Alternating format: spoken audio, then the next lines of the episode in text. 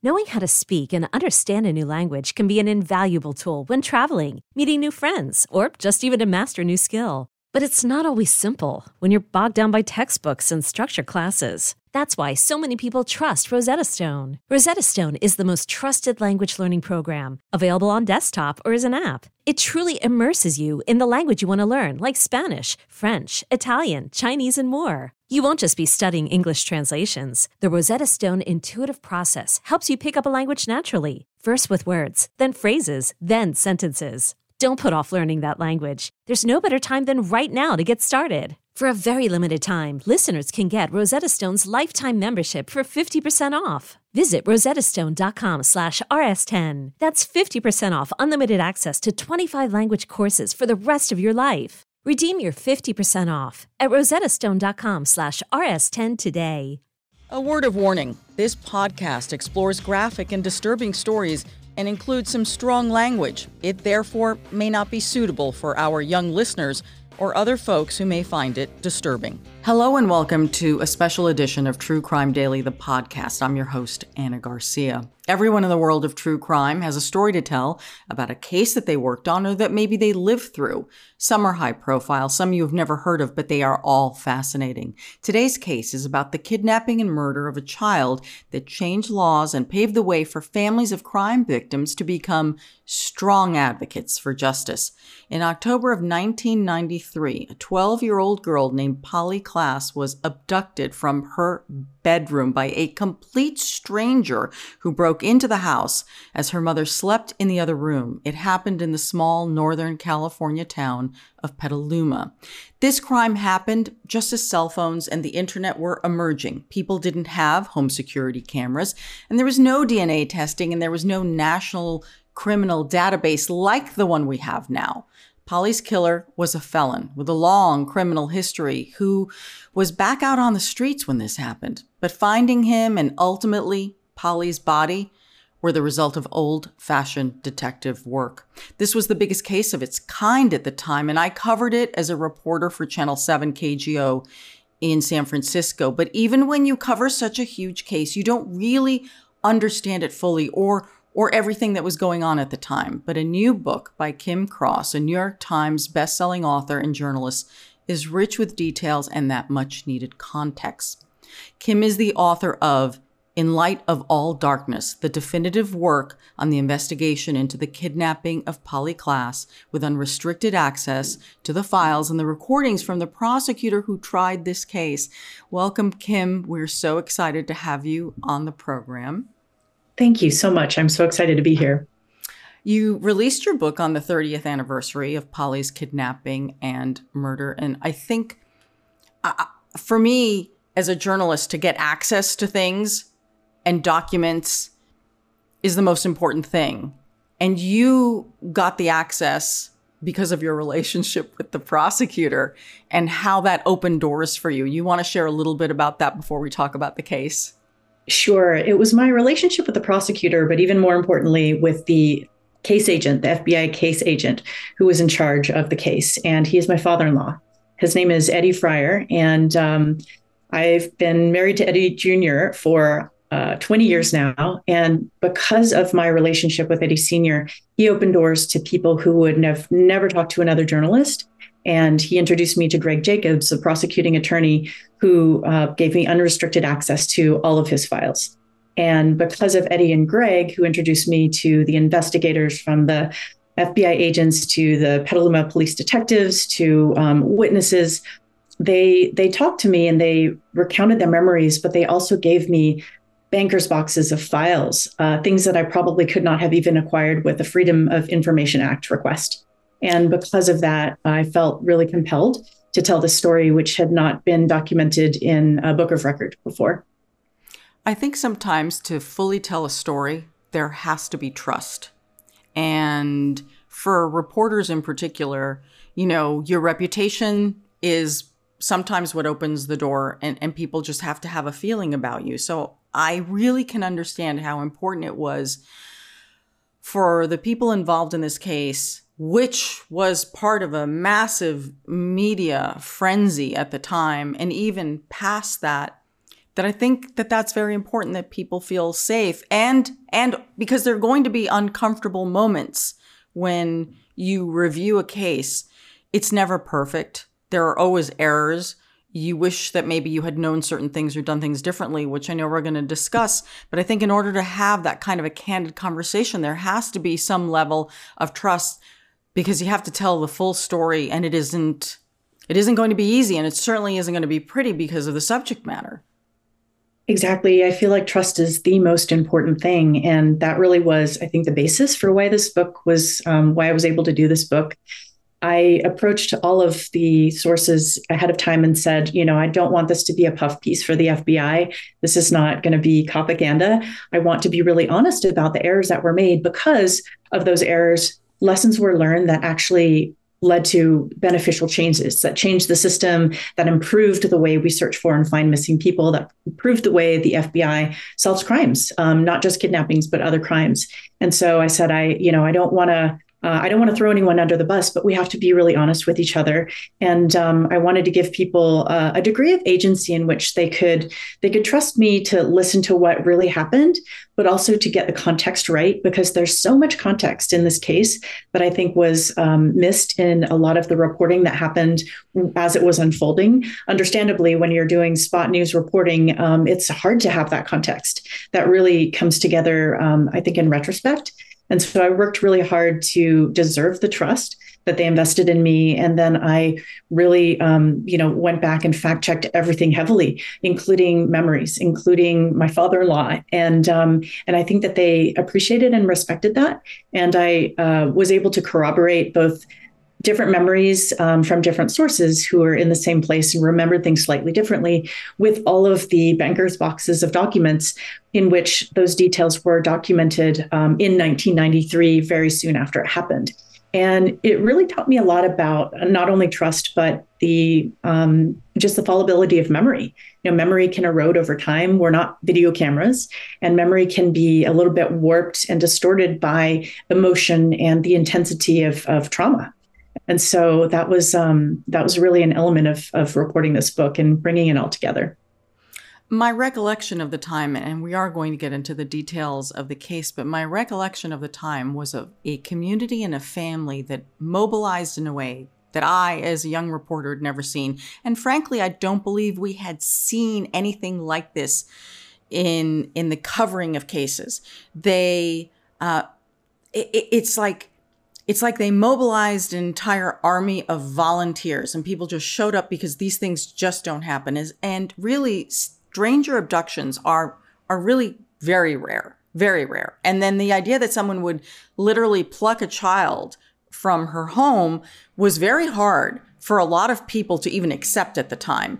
And there were all sorts of rumors going around until they finally had a suspect um, about really, there's no way that this really could have happened. And, and when you're listening to the mom's nine one one call, because she really didn't, she didn't have a sense of urgency with her at the time, because what people don't know is that she had not been feeling well. She had a migraine. She had taken some medication, I guess a sleeping aid. So she was groggy and kind of out of it as she's being woken um, to this shocking news. But you always take those nine one one calls and, and because it's the first documentation of a crime, if you will, in real time of what's happening. And I just remember this community center that became the focus, where all the volunteers were manning phones, um, you know, getting posters out everywhere. It, it was really incredible. I, I remember interviewing Mark, her dad, Mark Klaas, practically every day during this time period, because you would go there to do your interviews. And it it was surreal, you know, that the whole family was on the national news all the time. I think the fact that the family, in their own way, they each became advocates and had a very strong voice for decades to come. And I always thought that that was very important, and, and a legacy from this horrific crime. And things did change, I think, in the legal system. I think a, a lot has changed. But of course, no matter what change and what good comes of a really horrible situation, at the end of the day, a twelve-year-old girl was murdered, and there's there's never really any justice, real, true justice for that. Hi, this is Amy Poehler, here to tell you about a new improvised show from Paper Kite Podcasts, the team that brought you Say More with Doctor Sheila. Check out our new parody podcast, Women Talking About Murder. It's a show about women talking about murder. Every episode features special guests, twists, turns, and the mystery of a missing co-host. Available on the Odyssey app or wherever you get your podcasts. So, Kim, let, let's talk about the crime, um, how it occurred, how it unfolded, and and the details of the investigation, which you provide, that I think are fascinating. I had no idea of any of this, really. Also, I think because a lot wasn't discussed. Right. Okay, I'll start with the abduction. So on October first, nineteen ninety-three, twelve-year-old Polly Klaas was having a slumber party at her house with two friends named Kate and Jillian. They had planned the slumber party at school, and Polly had asked her mom if she could have two friends over, which was very special. And her mom said, yes, if uh, if you clean your room. And so Polly had vacuumed her room and picked up, and she had put her vacuum cleaner back where it lived on a surface porch that was behind the kitchen and between um, basically the kitchen and the, the back door to the house.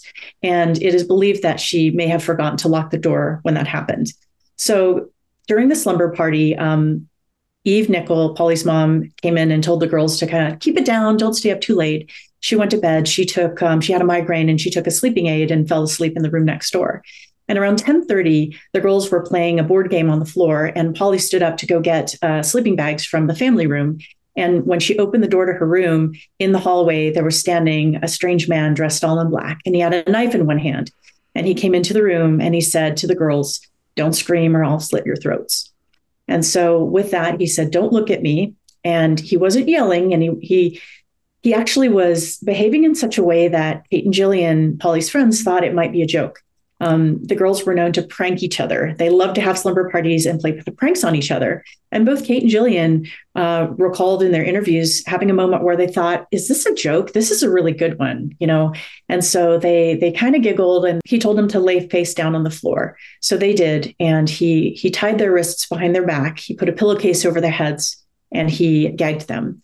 And then he told Kate and Jillian to count to one thousand, and that by the time they got to one thousand, Polly would be back. And then he took Polly away. So after counting to, they can't remember exactly, uh, but not, not quite one thousand, Kate and Jillian untied themselves and they ran into the bedroom next door and woke Polly's mother, Eve. And Eve sort of groggily surfaced from a deep sleep. And she was very confused, trying to figure out what's happening. She thought maybe the girls might be pranking as well. Um, but very quickly, they convinced her, no, this is not a joke. She's been taken. They ran through their house looking for her, couldn't find her, and called nine one one. In the nine one one call, um, you can tell that Eve is very disoriented and confused. Her voice is sort of of weak, and she's she's trying to explain what had happened.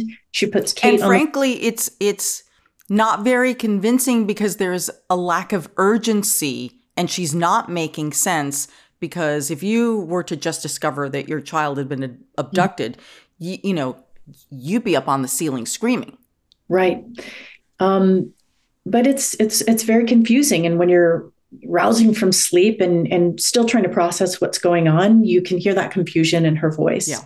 Um, within four minutes of the call, the first deputy from Petaluma P D was on the scene, Danny Fish, and behind him, Vale Bello, who became kind of the incident commander that night. And um, they very quickly looked through the house and saw that nothing appeared to be ransacked. The girls' room was a little bit messy, and they found they saw ligatures on the floor, and they saw cut Nintendo cords where he had actually used Nintendo cords to tie over white bindings to sort of double bind their wrists.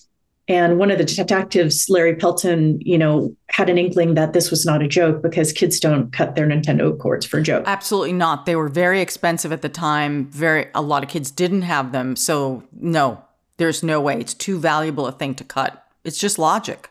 That's right. However, um, Kate and Jillian were very calm, and they were they were so calm and articulate and mature that it actually raised some skepticism and doubt among the investigators, who I think were um, both processing the fact that they weren't freaking out. They were very articulate and calm. I listened to their their interviews. I had a, I found tapes in the files, and it is it's remarkable how calm they are and how logical and sensible they are. And so the detectives thought, um, this might be a this must be a joke. Maybe Polly's run off with a boy and they're covering for her, or there's got to be some other explanation. And a lot of the investigators themselves had grown up in Petaluma, which was the kind of place where you move to raise kids in a safe place. Yes. And uh, this doesn't happen in our town. Um, this is a town that averaged less than one murder a year. And so the thought that someone could brazenly come into a house where there's a parent present and take a child was really unthinkable. And as and, you said, and hard to be- it's just hard to believe that anyone could pull that off with two other girls present in the room and the parent in the other room. It seemed, as a reporter at the time, everyone was very suspicious and didn't believe the story.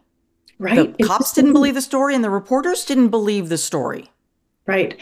Because it doesn't normally happen that way. Most abductions are a parental custody case or um, abduction by someone who is known to the family or the child. Um, stranger abductions are very, very rare, but a stranger abduction from the home is the rarest of all. And it just was, it was so unusual that kidnapping experts who had worked a number of kidnapping cases in the Bay Area, of which there were actually a lot of unsolved cases, they came into this one and thought, this this doesn't make sense. This doesn't add up. This doesn't, it doesn't happen this way.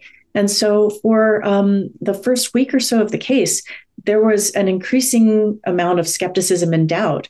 And when they interviewed Kate and Jillian separately, as they should, um, there were minor uh, incongruencies between their two accounts. Really, really minor. But because of those inconsistencies, they they doubted the girls. And because of that, the interviews got more and more like interrogations, which at the time was um, one of the biggest mistakes of the case. When yes. my father-in-law, Eddie, teaches this case, as he has for thirty years, uh, as a case study to train new investigators, that's one of the first things he said, is this was the biggest mistake of the case, is how we treated those girls.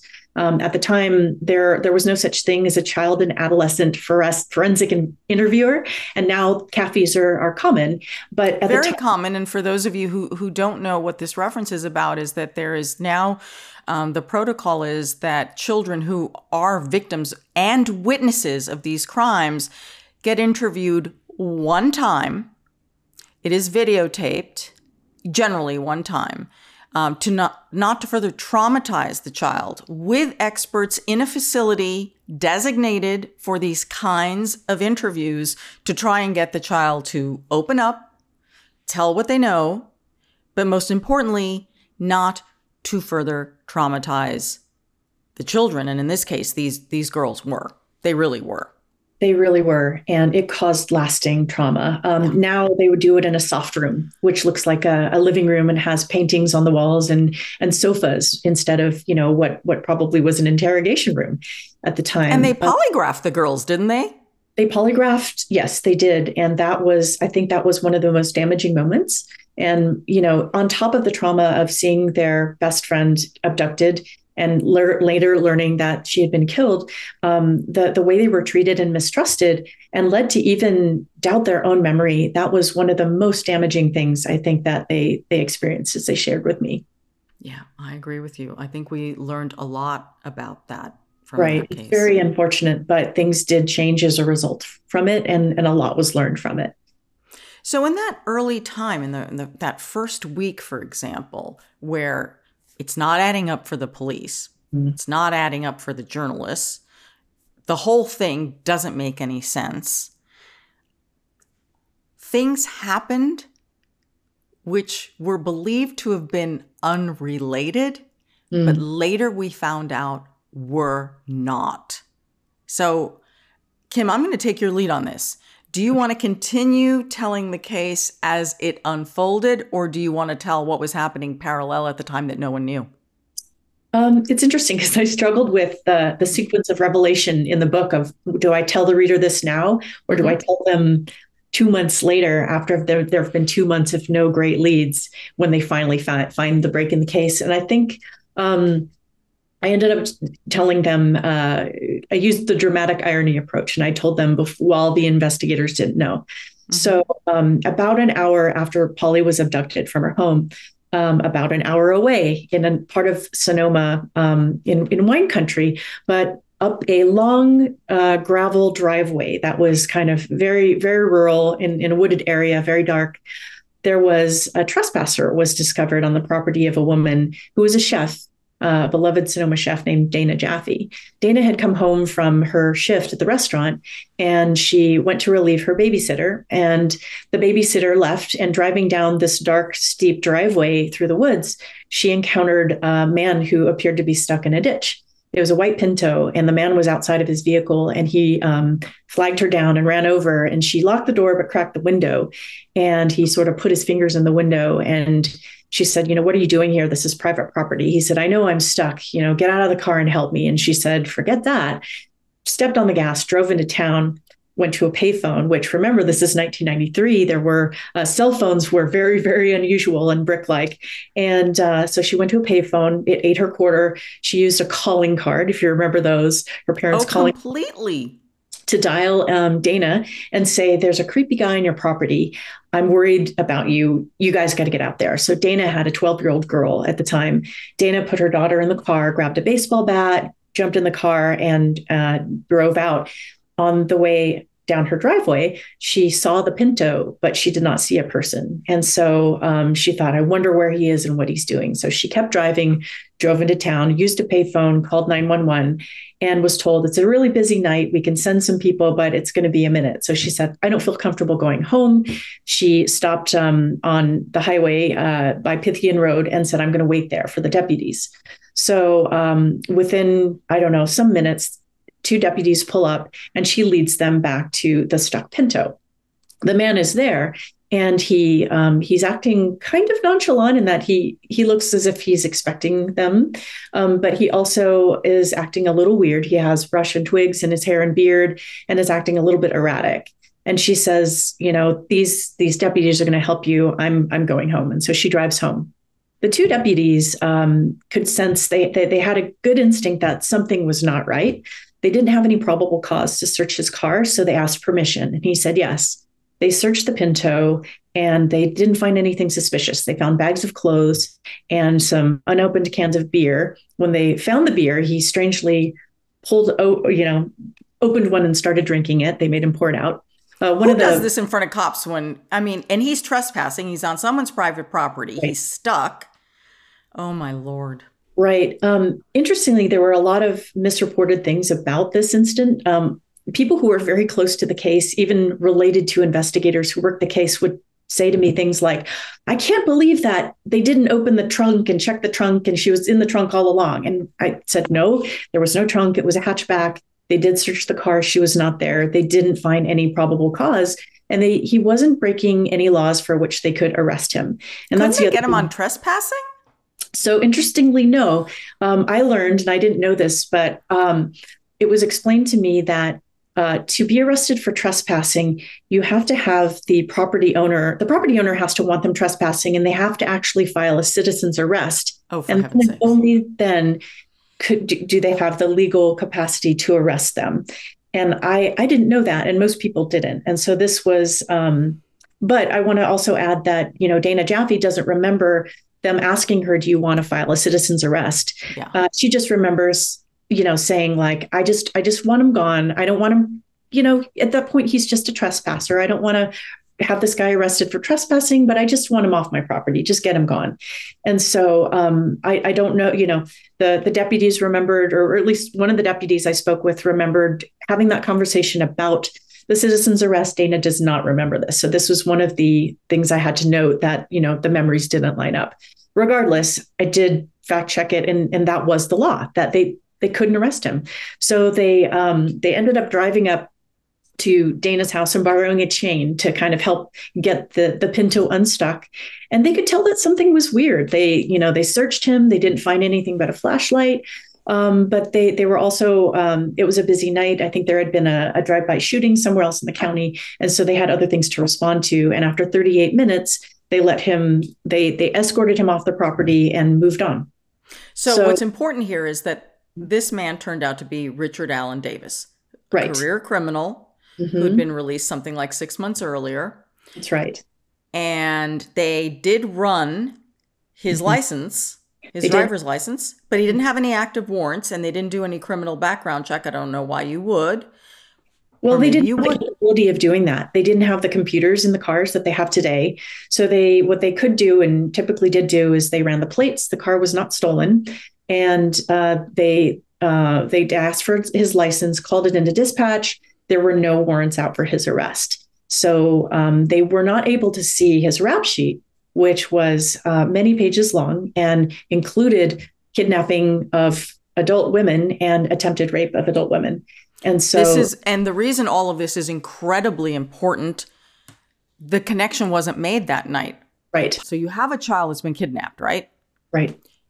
It was not broadcast, as they say, over the radio. So these two responding officers mm-hmm. who were dealing with Richard Allen Davis, who turns out to be the killer, right. didn't know a child had been abducted. And they should maybe be looking at this guy with a second, with a different set of eyes. Exactly. And this is another thing that was uh, commonly misreported at the time.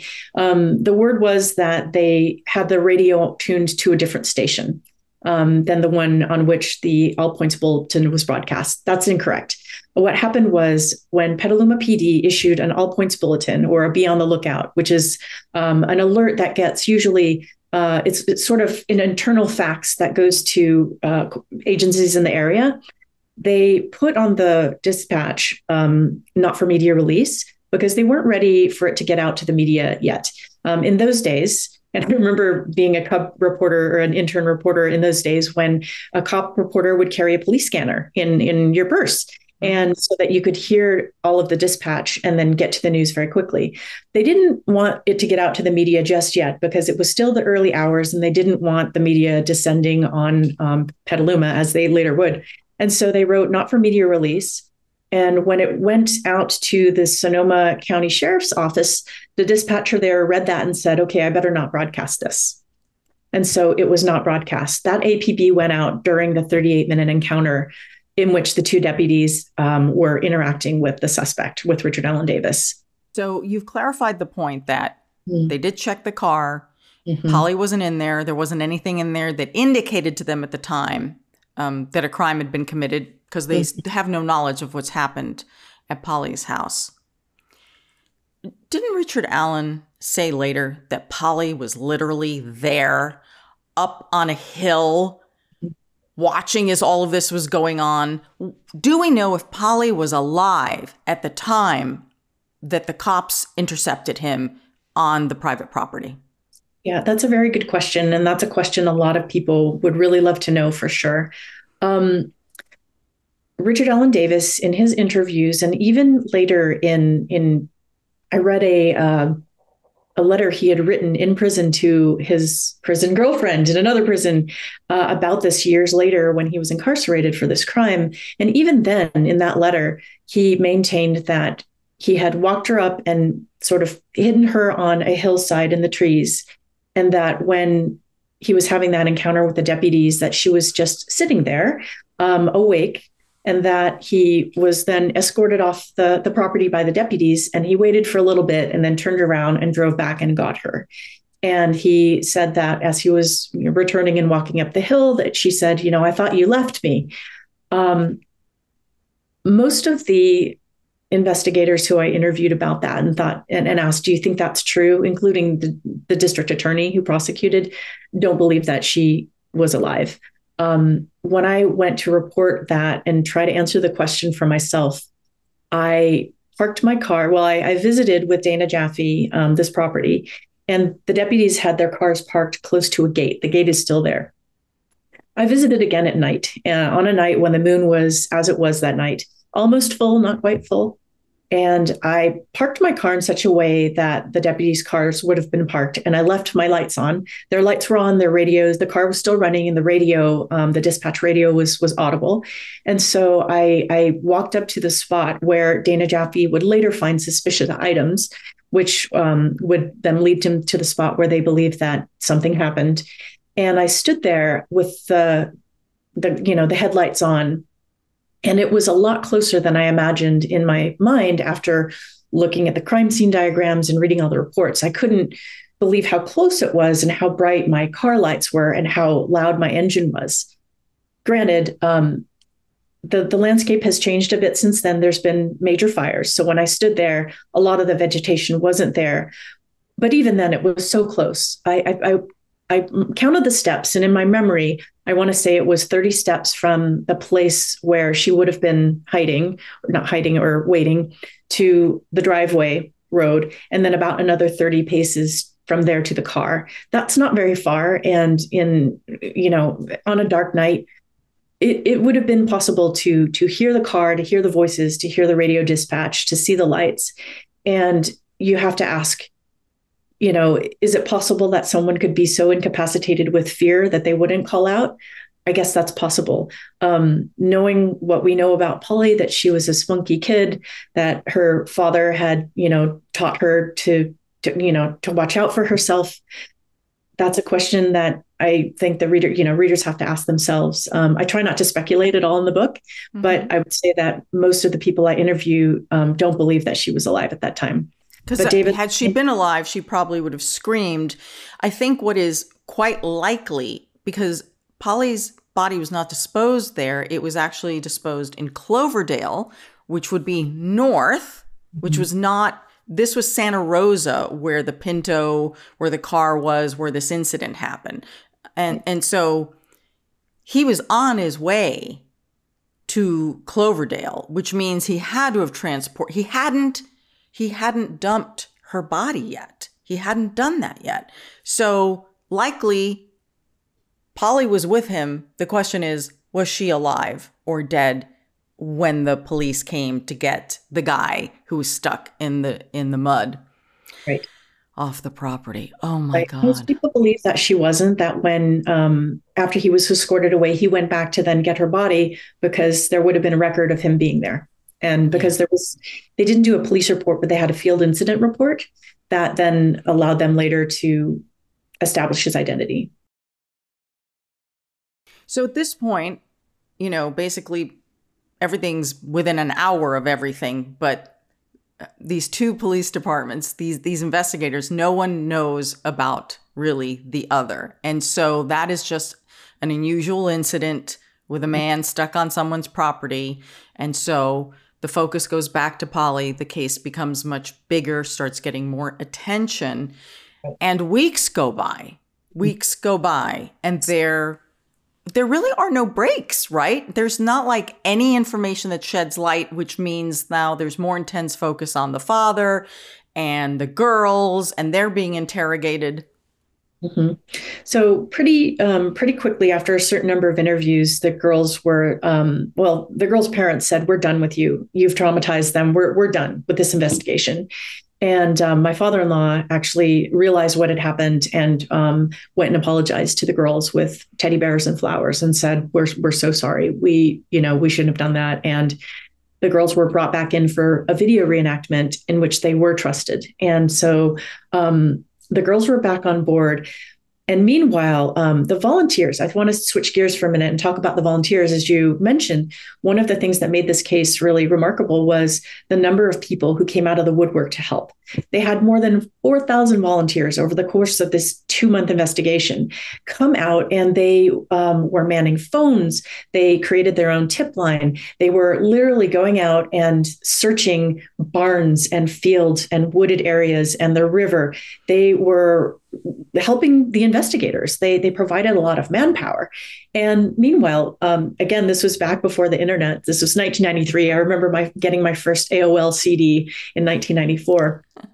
The internet was really just kind of, you know, nascent as far as public access to it. And um, so they were photocopying um, flyers, and they would photocopy these, these eight and a half by eleven flyers and tack them up all over town. And at some point, you know, every t- every telephone pole and every storefront window had not just one flyer, but multiple flyers. And they would drive to a truck stop and hand them to a long haul truck driver and say, when you get to Oregon, would you put these up? And there was a, a tech reporter named Larry Magid who um, knew how to get it posted on CompuServe and one of the, the early I S Ps. It's believed that this was the first time a missing person flyer was transmitted by fax and by I S P. And at, at, before it was said and done, there were as many as eight million flyers distributed as, as far as China. So the public really got involved. And then everyone knew Polly was missing. I mean, I, I can, as as a reporter at that time in the Bay Area, everyone knew what Polly looked like. And everyone knew that Polly was missing and they were looking for her. There was no question about it. Exactly. Um, and the other interesting thing is the, the media coverage was so intense. You were yeah. part of it. And I wanted to ask you, you were a, a reporter in the Bay Area. What was it like trying to fight for the scoop in those days with na- the national media was camped out all over Petaluma? What was that like?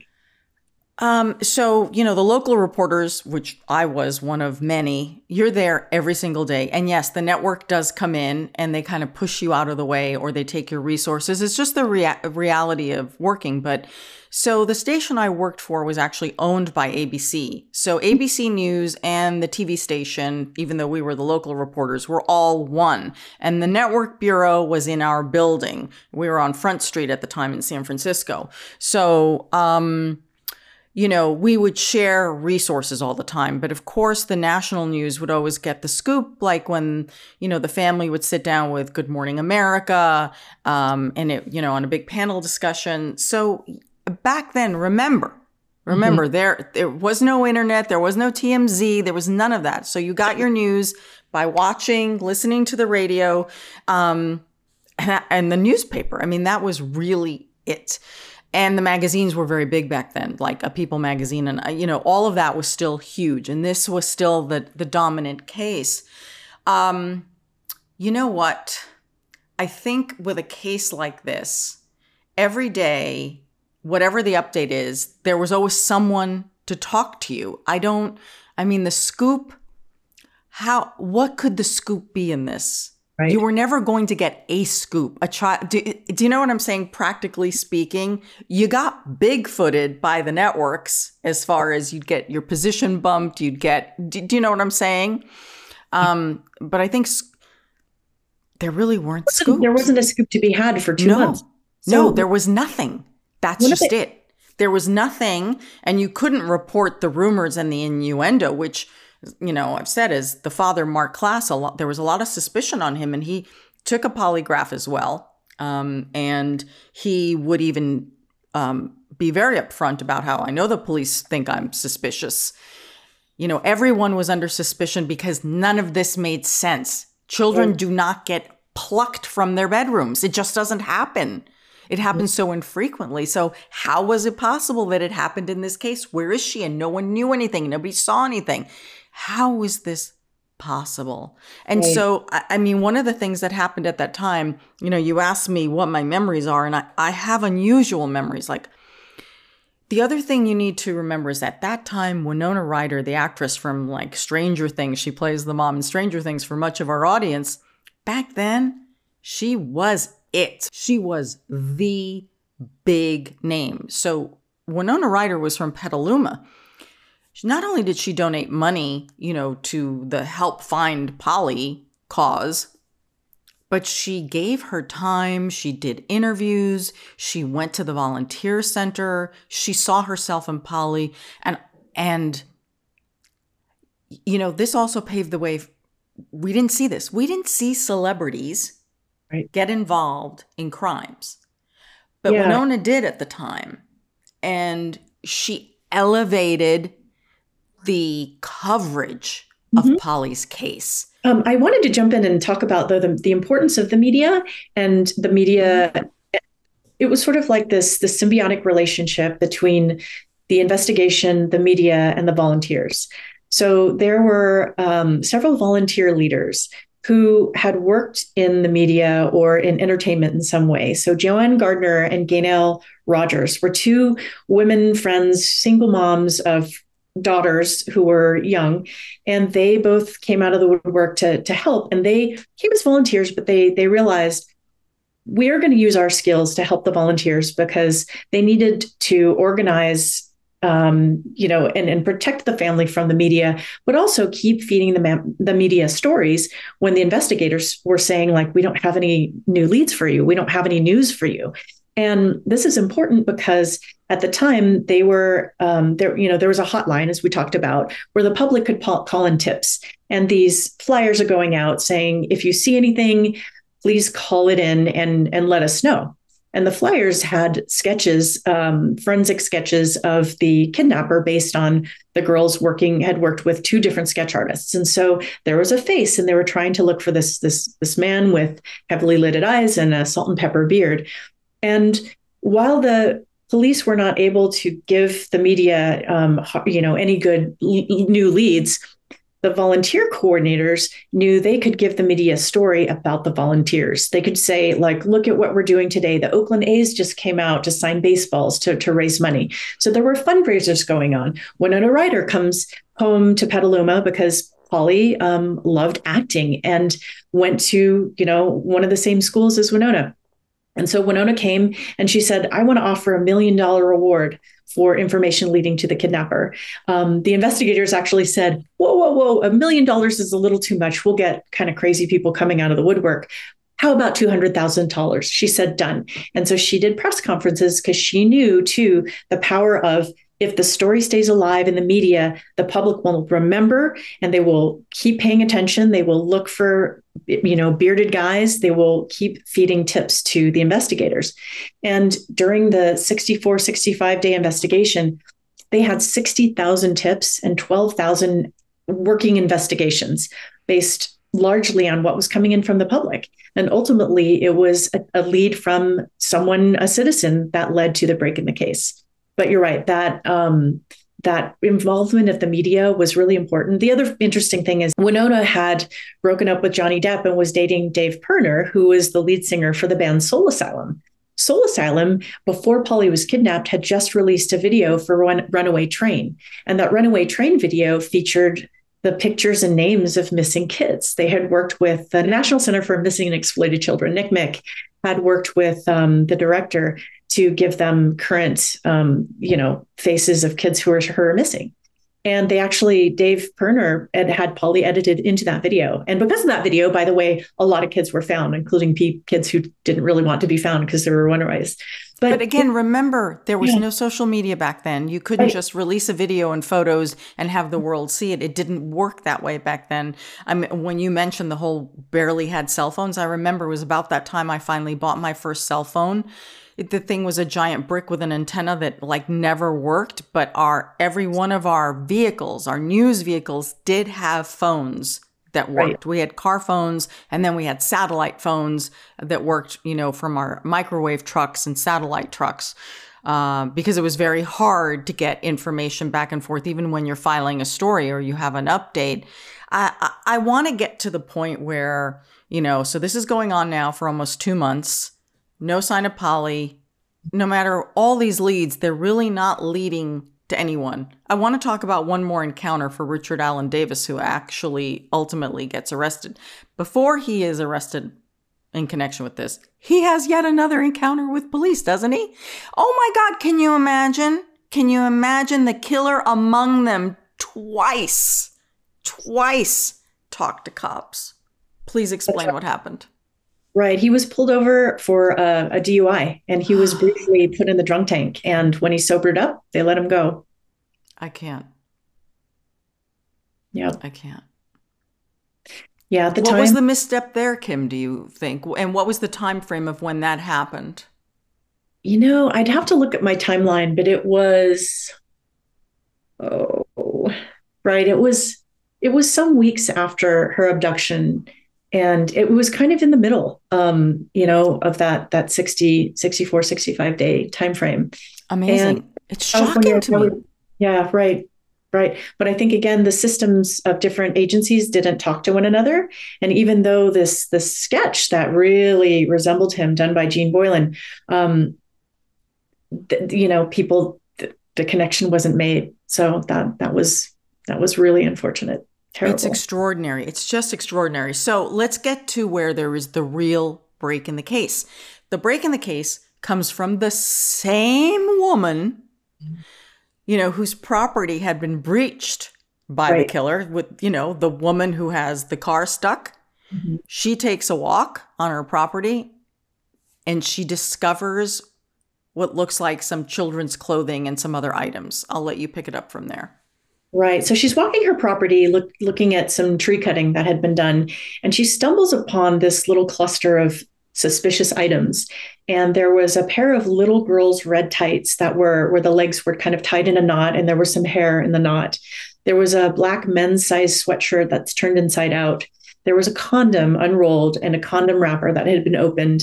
And then there was uh, some white bindings that had looked like they had been cut from a uh, a woman's nylon slip, was kind of the silky material that they appeared to have been cut from. And so she immediately thinks about Polly and thinks like this, this looks like a crime scene. And so she calls the sheriff's department, and by the time someone comes out, it's uh, the, the the next morning and it's raining. And uh, the deputy gathers the items because he doesn't want the rain to cause um, the evidence to spoil, and brings them into the station. And then someone says, you better call Petaluma. And so um, a detective who had been in Polly's room on the night of the kidnapping, Larry Pelton, comes out to Sonoma and takes one look and sees the, the white ligatures and recognizes the material as, you know, virtually identical to the material of the bindings that had been used to tie Kate and Jillian's wrists. And he thinks, oh, I've I've looked at so much evidence that just, you know, didn't have anything to do with it. And I'm pretty sure this is related. So um, that sets the wheels in motion, and things start happening very quickly. So the F B I gets a hold of this. Um, someone actually gets on a plane and flies it to the, the lab, which at the time was Hold in- on. You've got to tell the story of how right. that happens, because that to me is the most incredible story, right? So the these items have got to be sent to the F B I lab. These mm-hmm. are the items that were found on the lady's property that we later find out did belong to right. Polly and to the killer. Mm-hmm. Okay. So they're in a suitcase or some, right? right? Yep. Okay. Explain how, how the agent is trying to take this on the plane to keep chain of custody physically, like on the plane, and ask, can I put it on a seat so I can watch it? Right. So they're actually, so an, um, an F B I agent and an evidence response team technician named David Alford had already booked a flight to uh, D C to to carry back other evidence related to another prime suspect, or another guy who they thought was the closest thing they had to a prime suspect. That's in the book. You can read about it. But he was already on his way, and um, he got a call. Why don't you come by Pythian Road and pick up this new evidence? And so he has too much evidence to fit into the carry-on situation. And so they said, we're going to have to put it in the, the cargo hold. And he was like, well, I, I have to maintain chain, chain of custody. So they allow him to go down and load the evidence into the cargo hold of the plane. He shuts the door and he puts a piece of evidence or a crime scene tape over the door. And then when they land, he's the first one off the plane, and he goes down and takes the evidence, the, the tape off, and then retrieves the evidence. Is that sure. incredible? Is that like the most, to me, this, this, how can I put this? This, this investigation has such horrible lows, like all the missed clues. And then it has like a moment of brilliance of this. It's like, I am getting this evidence there. No one is going to challenge me on the chain of custody on this one, you know, and got the workaround to get the evidence there. Right. So in the F B I lab, um, one of the lab technicians takes the, the ligatures. He already had ligatures there that had been taken from Kate and Jillian's room. And he takes these new ligatures from another crime scene and, and lines them up, and they line up the jagged edges. They had been cut with scissors, and they the, the edges were jagged. They line up like puzzle pieces. Mm. So it's an instant physical match. And of course they did microscopic analysis, and the fibers matched as well. Because there was uh, no D N A back then. Let's remember that too. Not like we have now. Like we have today. Right. Um, there was one one piece of um, evidence that came out of the rug, and it was a human hair, and the hair had a root sheath on it. And that root sheath was evidence of uh, consistent with a hair that had been forcibly removed. And because of the little bit of skin in the root sheath, that was enough for a little bit of D N A testing, whereas getting D N A at the time from a hair was was very hard, um, or if not impossible. I can't remember, but it, it was highly unlikely to get D N A from just a hair at the time with the technology they had. The other great piece of um, you know forensic work that was done was on the palm print. Yes. So on the night of Polly's kidnapping, um, the Petaluma police called in the F B I, and they sent out the first F B I evidence response team in the country, ever in the F B I. And it was newly minted, and this was their first major case. And, and the technicians who worked on this case were the ones who conceived of this new model. It really changed, as Tony Maxwell, um, who lived at the palm print, said, this changed the way the F B I does business. So before this case, uh, whenever there was a crime scene, they would send out an evidence technician from D C, and they would, in the time that it would take them to fly across the country to get to a crime scene, trace evidence would spoil or disappear. And trace evidence included things like hair and fibers, um, palm prints, things that you can't see with the naked eye. Well, Tony Maxwell was one of the um, pioneers of the evidence response team who said, we need, w- we can't wait for them. We need to have local teams who are trained in these same procedures who can get there within minutes or hours and start collecting trace evidence before it disappears. And Tony had um, taken it upon himself to borrow um, a forensic light source. It was at the time called an alternate light source, or A L S, and fluorescent powder. These were technologies that were so new that the F B I didn't even own them. He had borrowed a unit, and they, at the time they were something like ten thousand dollars, very expensive. And Petaluma police didn't have this either. Oh, no, it was it was something the police just dusted with standard black powder. But fluorescent powder was made of something different, and with an alternate light source, which is kind of like a laser that can be tuned to different, different temperatures of light, um, you can pick up prints that were um, that, that would be missed with standard black powder. And children's fingerprints in particular are more sensitive, and they're easier to miss. And so after the Petaluma detectives had dusted with standard black powder all of Polly's room, the F B I team came came in, and they picked up forty-eight prints that were missed by the standard black powder. One of those prints was not accounted for by, um, you know, ruling it out by matching it with someone who had been in Polly's room. And they, it was a partial palm print. And so, of course, um, at the time, they didn't have this, this database of fingerprints and palm prints that, that we have today. And so you had to wait till you had a suspect, and then you had to compare the suspect's palm print, the inked print, to the, the print. Well, Tony, um, you know, found this on Polly's bed frame. So she had a wooden bed frame, and there was this palm print on the wood. And he um, he found it with this, this new technology. And when he saw it, something about it stood out in his mind. And he said, bingo. He wrote bingo in the evidence log. And so that kind of sat at the lab for two months while they waited for a suspect. So going back to Dana Jaffe finding the su- suspicious items. So when that happened, then she she recalled to them, there was a trespasser on my property the night Polly was kidnapped. They went and looked at the field incident report and found his his name and his his license plate. And they they then had his identity. Then they traced him to where he was staying. And he was staying at his sister's house in Ukiah. And they actually had this SWAT raid that most people don't know about. I don't I don't think it was is you know heavily reported, but there was a SWAT raid, and two F B I SWAT teams and one Petaluma P D SWAT team descend on this house, and he's not there. And there's this moment of like, how did we miss him? The surveillance was on the house. Well, right at that moment, when they realized he's not here, they had set up a perimeter around, um, it was on the Coyote Valley Rancheria, which was an American Indian reservation at the time, where they were, they were squatters. They were not members of the tribe. They were, they were, you know, living in a house on the reservation. So they had created this perimeter around, um, you know, where they were having the, the SWAT raid. And right at that moment, this van pulls up to the outer perimeter, and Richard Allen Davis is inside of it. And so um, they they zip down and arrest him, take him into custody. But they still don't have the, the palm print. Like, I love the way they found the palm print, and right. They didn't even know that there had been a match, because you literally had to go through his rap sheet, and right. You had to call every single jurisdiction wherever he had ever been arrested and say, do you have a palm print of the guy? And most of the time they didn't. They just had fingerprints. Exactly. And one of my favorite moments of reporting was no one could remember where the inked palm print had come from that they used to match with the one that had been lifted from Polly's room. And I... Before he was arrested for this. Exactly. Right. right. So they, they needed to go and look at his prior arrests and find a palm print. And that was hard to find because, as you said, most of the time they took only fingerprints. Well, the officer, the detective who actually located the print, didn't even know he was the one who found it. His name is Andy Mazzanti, And he did a, a full workup on Davis and called around every agency that had arrested him.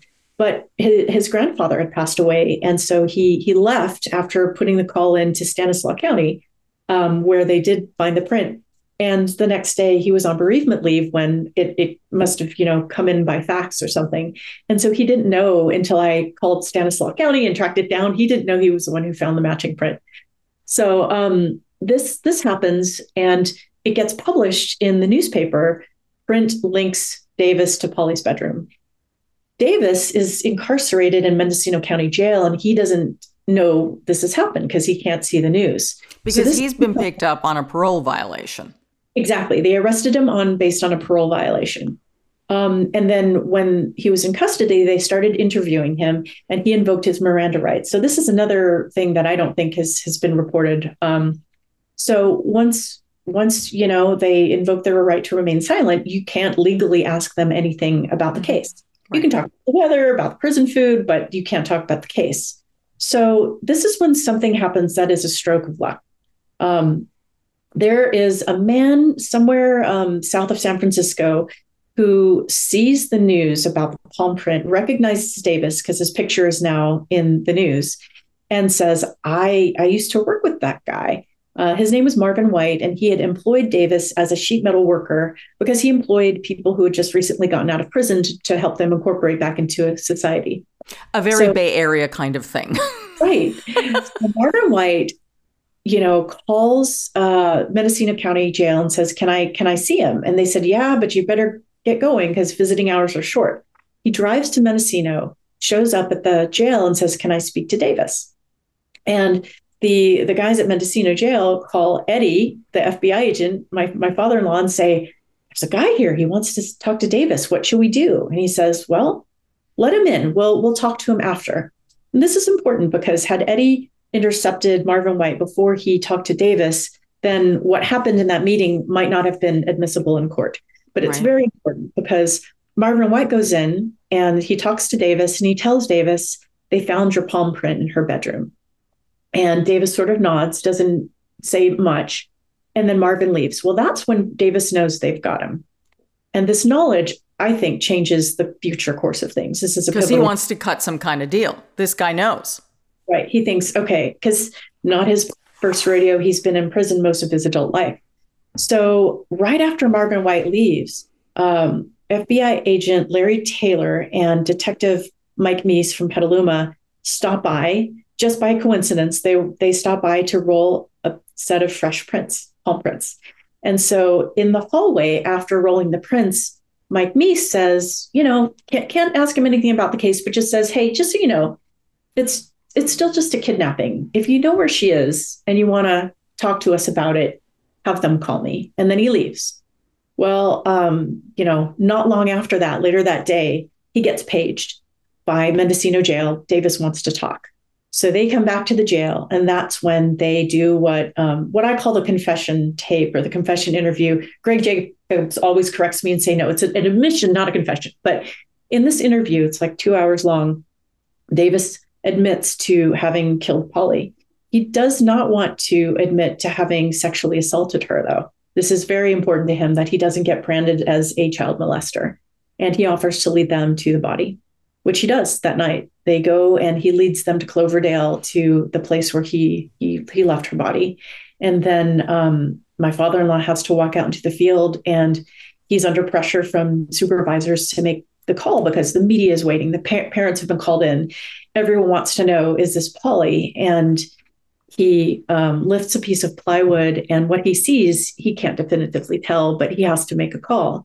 And he makes a call that if he had been wrong, it probably would have cost him his career. Yes. But he was, and he said, this is Polly Klaas. And so that's when, um, that's when, you know, some, some really poignant moments happened that I got to hear about from the investigator. So Tony Maxwell, who had lifted the print, is a very, very spiritual guy. And he, um, you know, he, he cried when he recounted, um, this, this story and these emotions. And so many of actually half, I would say about half of the investigators, the detectives and agents I interviewed, wept when they told me about um, their involvement in this case. But Tony remembers going out, you know, they had a little cordoned off uh, uh, a place where they had walked through the field and flagged it because you wanted to not walk over evidence. But he um, sort of sat down next to Polly and said, um, you know, we found you, we're bringing you home, because he knew that she was afraid of the dark and that she didn't like strangers. Mm-hmm. And so, um, yeah, it it's it's a really um, it's a really sad moment for everyone, realizing like we found her, but we didn't find her the way we hoped. No. I am curious about something. So Richard Allen Davis leads authorities to Polly's body, and the only person who would know that would be the kidnapper killer. Mm-hmm. Yet there was still a trial. Right. So once Davis invoked his Miranda rights, he had the right not to answer any more questions. Um, when by calling Mike Meese and Larry Taylor back and reopening the conversation, he waived his Miranda rights, a very rare exception to the Miranda rule. And so that's what made that admission admissible in court. And that's really, really important. Yet there was still a trial. Mm-hmm.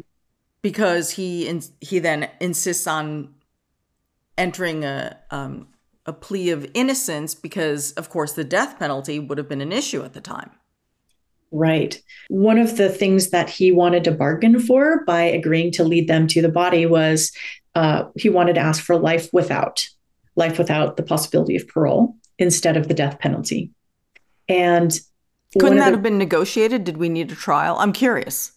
Well, it was something that he he asked when he called Mike Meese. He said, can you call the D A and ask if I can get life without? And Meese says, life without what? And he says, life without parole.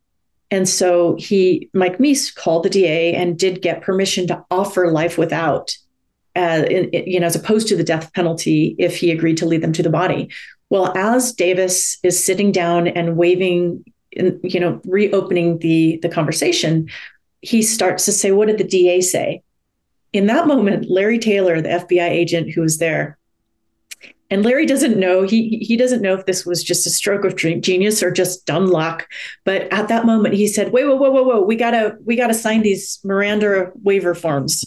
And he redirects his attention to some paperwork, and then he forgets to ask again. And so they never have to offer him life without. So then when it does go to trial, he does get, char- you know, the death penalty is is um, is an option. Yeah. And he was sentenced to death and yes. has been on death row the whole time because um, the current governor of California has stayed the executions uh, in California. Mm-hmm. So, but the case doesn't end there. Mm-hmm. The case doesn't end there. In the sense that, well, t- two things happen. You know, we've talked about the amazing effect that mm-hmm. Polly's case has had mm-hmm. to hopefully save other victims and mm-hmm. survivors. Right. We've seen that in the changes in protocol. We've seen the power of a family as an as advocates for their own families' suffering and for those of others. So, so we see that. Richard Allen Davis. Okay, mm-hmm. disgusting human being, no question about it. Mm-hmm. What was his problem with Polly's dad? So aggressive in the courtroom. Yeah. And it's sentencing. Does anyone have any insight into that? Um, I think it's believed that, you know, Polly's dad was very vocal in everything, you know, everything that a dad who had gone through what he had gone through would feel and want to say to the person who had done it to his daughter. You know, he um, he didn't hold back in talking uh, about how he felt about Davis to the press. And Davis, you know, paid attention to the press. And I can only imagine that, that, that that's one of the reasons. But yeah, Davis was exceptionally cruel to Mark and really did some things that twisted the knife that are just unthinkable. Um, and I think the thing that everyone remembers, well, first when When he was found guilty, he stood up and um, flipped the double bird. And there's a picture of that that will forever remain in the archives. Um, and then there was to a, the family. A, I mean, it wasn't to the judge. It depends on who you ask. Um, it wasn't at the jury. The jury didn't see it. Um, Barry Collins, the defense attorney, mm-hmm. uh, Barry, Barry said it wasn't at the family. It was more just at the world, at the media. Mm-hmm. But um I, I wonder about that, you know, um, but the, the other thing that people remember is um, when they, after they they gave him the death penalty, he was um, offered the chance to, like, do you have anything to say? Do you want to make a statement? And he said something along the lines of, you know, for whatever it's worth, I want to apologize to certain members of Polly's family, her mother, her sister. Um, but I'm, I'm trying to remember this verbatim. You know, he said, the reason I know I didn't molest her was, as I was going up on the hill, she said, don't do me like my daddy did. And that's when just Mark went nuts and lunged for him and had to be pulled out of the courtroom and just, you know, horrible, right? Just so cruel. Oh, he just, I mean, Mark just erupted and just, yeah, lunged for him. Bailiffs have to get him out of the courtroom. Every, it was just, it was just shocking. And it was, yes, that dagger in the heart, and just added something even more vile to the entire thing. Right. It's just such a horrible case. And I don't, and I know we've only skimmed the surface. I know there's so much more in your book. Um, as as we're wrapping up here, Kim, um, is there one thing that you want us all to understand about this, or, or some one thing that you just want to make sure that you've shared with us about this case, or what you found, or how you feel about it? Absolutely. And it's the legacy of this case. It's still being taught thirty years later as a case study to train future investigators. And because of the lessons learned during this case, so many lives have been saved. So many changes were made that improved how we search for and find missing people, how the F B I solves crimes. And that legacy is really important. And um, at the end of the book, you'll you'll meet a girl who was twelve years old, a few months after Polly, kidnapped by a stranger from her house, by a knife-wielding person who came into her house and took her. And because of what was learned and what was shared in a debriefing by investigators who worked on this case, who invited other investigators to come and say, here's what we learned from this, because of that, she is alive. And you'll meet her at the end of the book. And I got to invite her and the police chief who saved her life to um, our book launch event in Petaluma, where we had a two and a half hour symposium, and we had twenty primary sources and characters from the book come and tell their story. And she got to basically say, I'm alive because of Polly. And she has a, she's a mother now. She has a little girl, and she has a button that I think Mark gave her, of the Polly Klaas button that everyone was wearing. And sometimes I she had one. Yeah. Oh, she looks God. at the button and is like, Polly, I'm, I'm, I'm here because of you. And I think that's, you know, Um, a lot of the investigators and people who were involved said, like, if one life could be saved because of this, then Polly didn't die in vain. And, um, you know, nothing will change the tragedy of how she was lost. Nothing will make it less sad, but there's great meaning um, in, in understanding what happened after and what was learned and what was done with that. And that's what I think is makes the book worth reading, is you get to appreciate the legacy and how it is still at work today. The Polly Klaas Foundation is one of the rare nonprofits started in the wake of a tragedy like this that is still going strong today. And they've evolved their mission mm-hmm. from, you know, they, they've helped the families of ten thousand missing people in the last thirty years. Um, but now they're not so much focused on casework because the need for it seems to be decreasing. Now they're working on proactive programming that teaches kids the dangers of um, interacting with people on the internet, because pe- strangers can come into kids' bedrooms today through the internet. So now they're trying to prevent abductions from happening in the first place by teaching kids. And it really doesn't even cost much to have them come and do a school program at your school. And so I would just say, like, the legacy is still going strong. The Polly Klaas Foundation just raised a million dollars during COVID to open a hundred-year-old church and renovate it as a community theater to honor how Polly lived. She loved to act. And now kids come and sing and dance and act on the stage. And it's a testimonial, or a testament to, you know, to, to the power of Polly Klaas and her memory. And um, I think that she is still changing lives today.